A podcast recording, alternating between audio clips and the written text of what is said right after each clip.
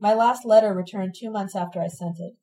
Yarostan's address was completely covered by a large blot of opaque ink, and an arrow pointed to my address. There were no explanations anywhere on the envelope. In fact, there was no indication my letter had gotten any further than the local post office where the stamps were canceled. There was no clue as to who had returned it or why. During the past 8 years, I haven't heard a single word from Yarostan, or Myrna, or Yara, or Yasna. The police capitalism that imposed itself by means of its historically available instruments still rules today. I held on to Yarostan's letters and the carbon copies of mine. Occasionally I shared them with friends.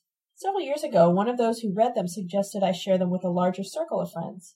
I hesitated because there was too much in them that could incriminate people whose lives are under constant police surveillance, and not merely over there. When I finally decided to accept the suggestion, I carefully omitted all the names of places, and I changed the name of every person mentioned in both sets of letters, except where I felt this wasn't necessary, as with my own name. The police files over there never listed me as Nachalo, but as the daughter of the man I call Alberts. I hope Yarostan forgives me for making a book out of his letters to me. I hope even more that he sees this book. I'm deeply grateful to all those who offered to help me typeset, proofread, and print these letters, particularly to Ted and Tina.